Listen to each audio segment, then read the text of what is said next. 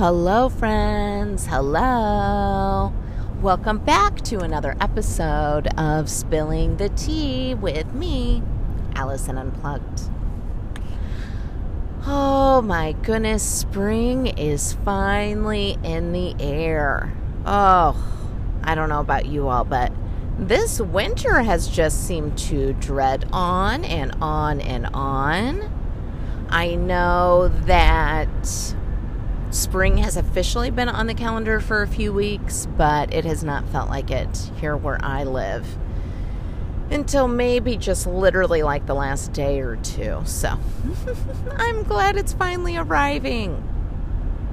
I love the symbolism and reminders that spring brings to us such as all the hard work that you've been doing in your gardens or years past, in your garden beds, at your family farm, you know, your neighbors, the whole cul de sac, whatever you got going on. It is always a beautiful reminder as things start popping up in the spring about all the work that it has taken for us to get to where we are or at least for me that's what it that's what it does. I do remember sometimes being you know in a new space in a new home in a new area and spring was always a welcoming time especially if we had moved throughout the winter because i was excited to see what was going to pop up and what little treasures the land the land had for me and does still have for me. You know, every year is a little bit of a surprise, especially with all the random things, I will just say that I plant in my own garden and bring home from the dirt bike ranch and transplant and then just foraging and who knows what the dogs track in with all of that, etc., etc. That sometimes I do have some lovely little surprises in my yard that I didn't necessarily plant, but the universe gifted me. And of course, birds are gonna, their little droppings will deliver you little presents as well. And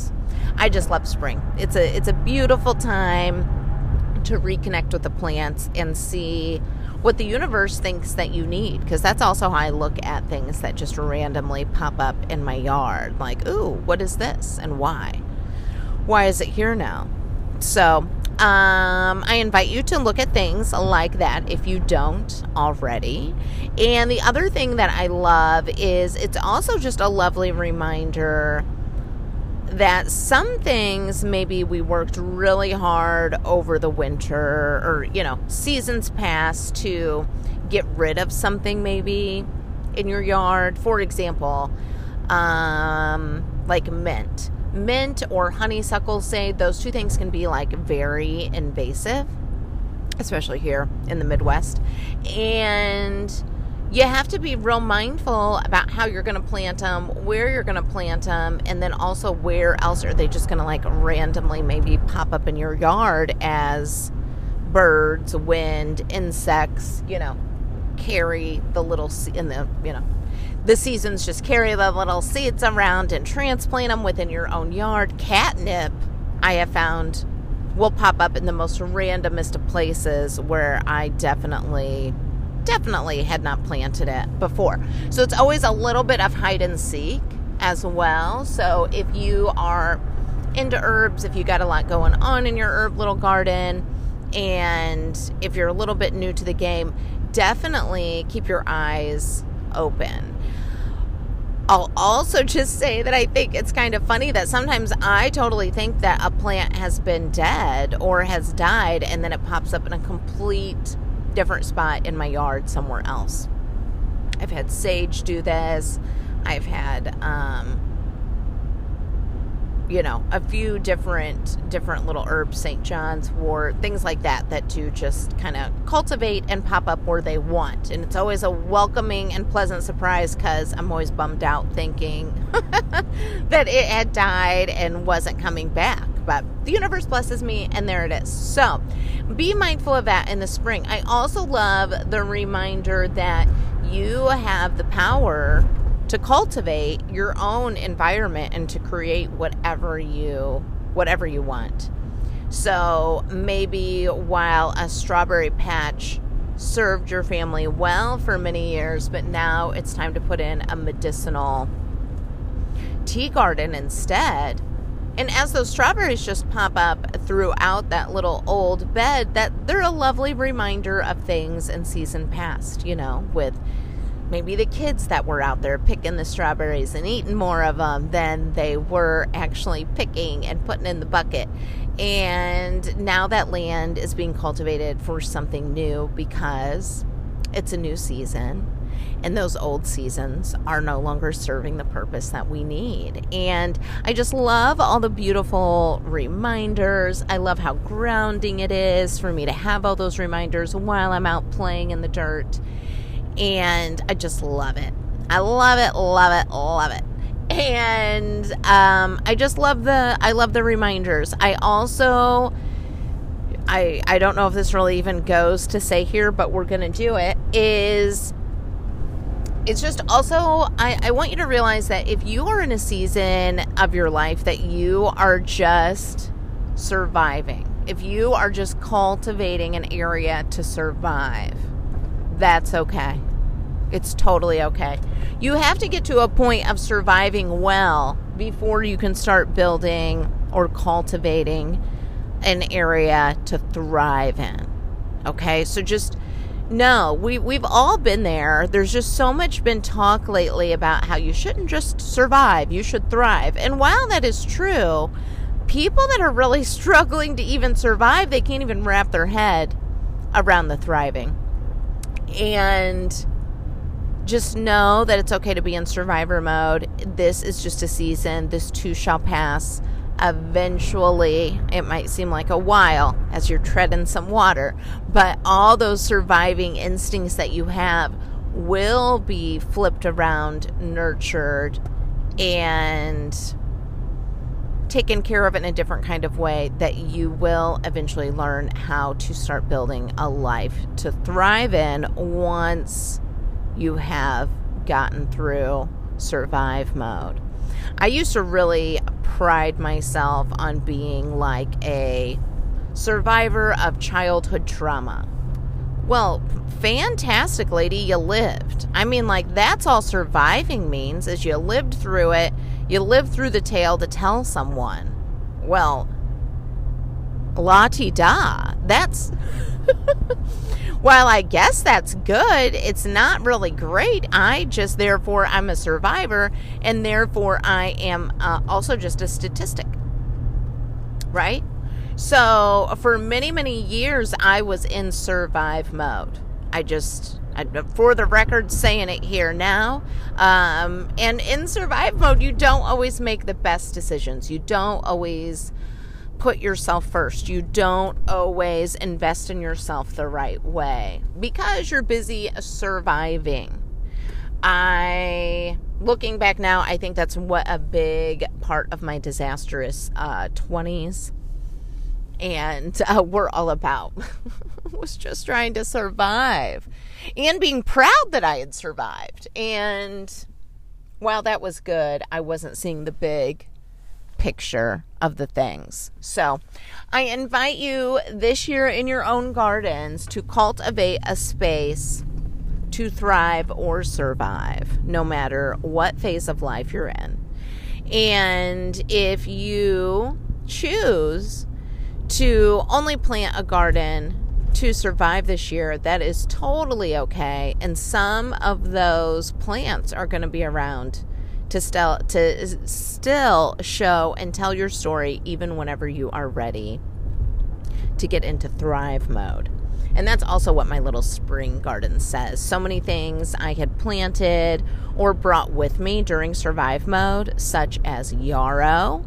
Yarrow is a strong plant ally of mine. A lot of feminine healing and protection properties. And I just love yarrow. And I have been bringing this plant around with me since I before I was 30. Um, I don't even know how old I was in my later 20s whenever I got a little piece of this plant, maybe from my dad. and which he had been carrying around and lugging around with him from place to place. And I just love this yarrow plant so much. And it's one of the first little things that pops up every spring. And it just reminds me of everything that we have survived and gone through and grown through.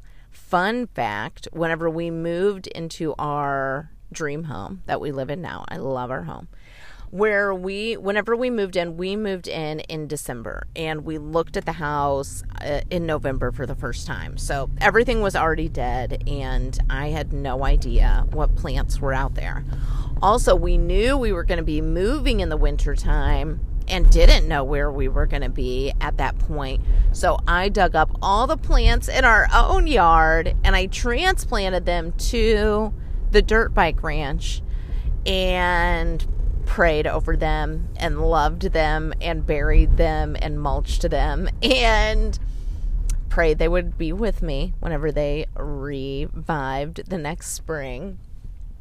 And while I have so many, so many, so many plants that did, there was one or two that did not. And at this point, I couldn't even tell you what they were. Nothing nothing that detrimental to the cause.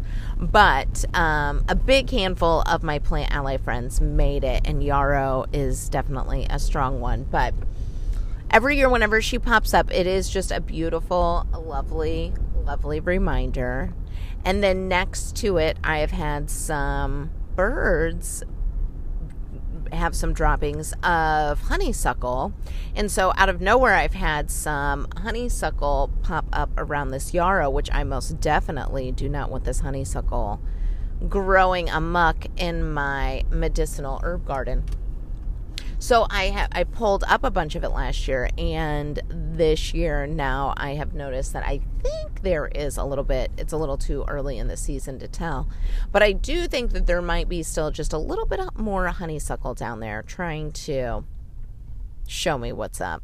And while I like the honeysuckle, it just doesn't need to be there. So, uh, spring is also a nice time to just reinstill your boundaries, recheck in with where you are with things, realign, check back in and see, like, well, do I want this yarrow or I mean, this honeysuckle to grow here? It's a time to reevaluate. And no, no, I don't. So while it is new, and uh, tender and just starting to rear its little head, I'm going to keep an eye on it. I'm going to keep an eye on this boundary and I'm going to check on it every day. And as soon as I have confirmed 100% that it is indeed the honeysuckle that is coming back, I'm going to rip it out because I am putting down a very strong boundary that I do not want that there. And while things are coming back to life in this spring, early summer, this is a beautiful time to check in and see what you want to be growing, surviving, or thriving in your own space and in your own garden this year. Also, fun fact you know, Aries is the very first season of the year. Astrologically, this is the new year. Spring is. So it's not January 1st in the middle of winter also, depending on when your birthday is, that's also like a rebirth and a new fresh beginning, right? So, I do have a good handful of Aries friends, and I just love and adore all of their excitement and zest for life and how much they are on fire for their certain passions and things very driven people aries are from my experience and it's just it's it's great because they're always up for new awesome projects they're always ready to revamp and i think for the most part the Aries I know are pretty good about their boundaries as well. So interesting, interesting reflection of this time of year. So, my friends, I invite you to check in with your garden, see what is popping up for you this year and what you are choosing to cultivate and what you need to rip out because that's okay too. I love you all. Thank you so much for holding space and listening, and we will chat soon.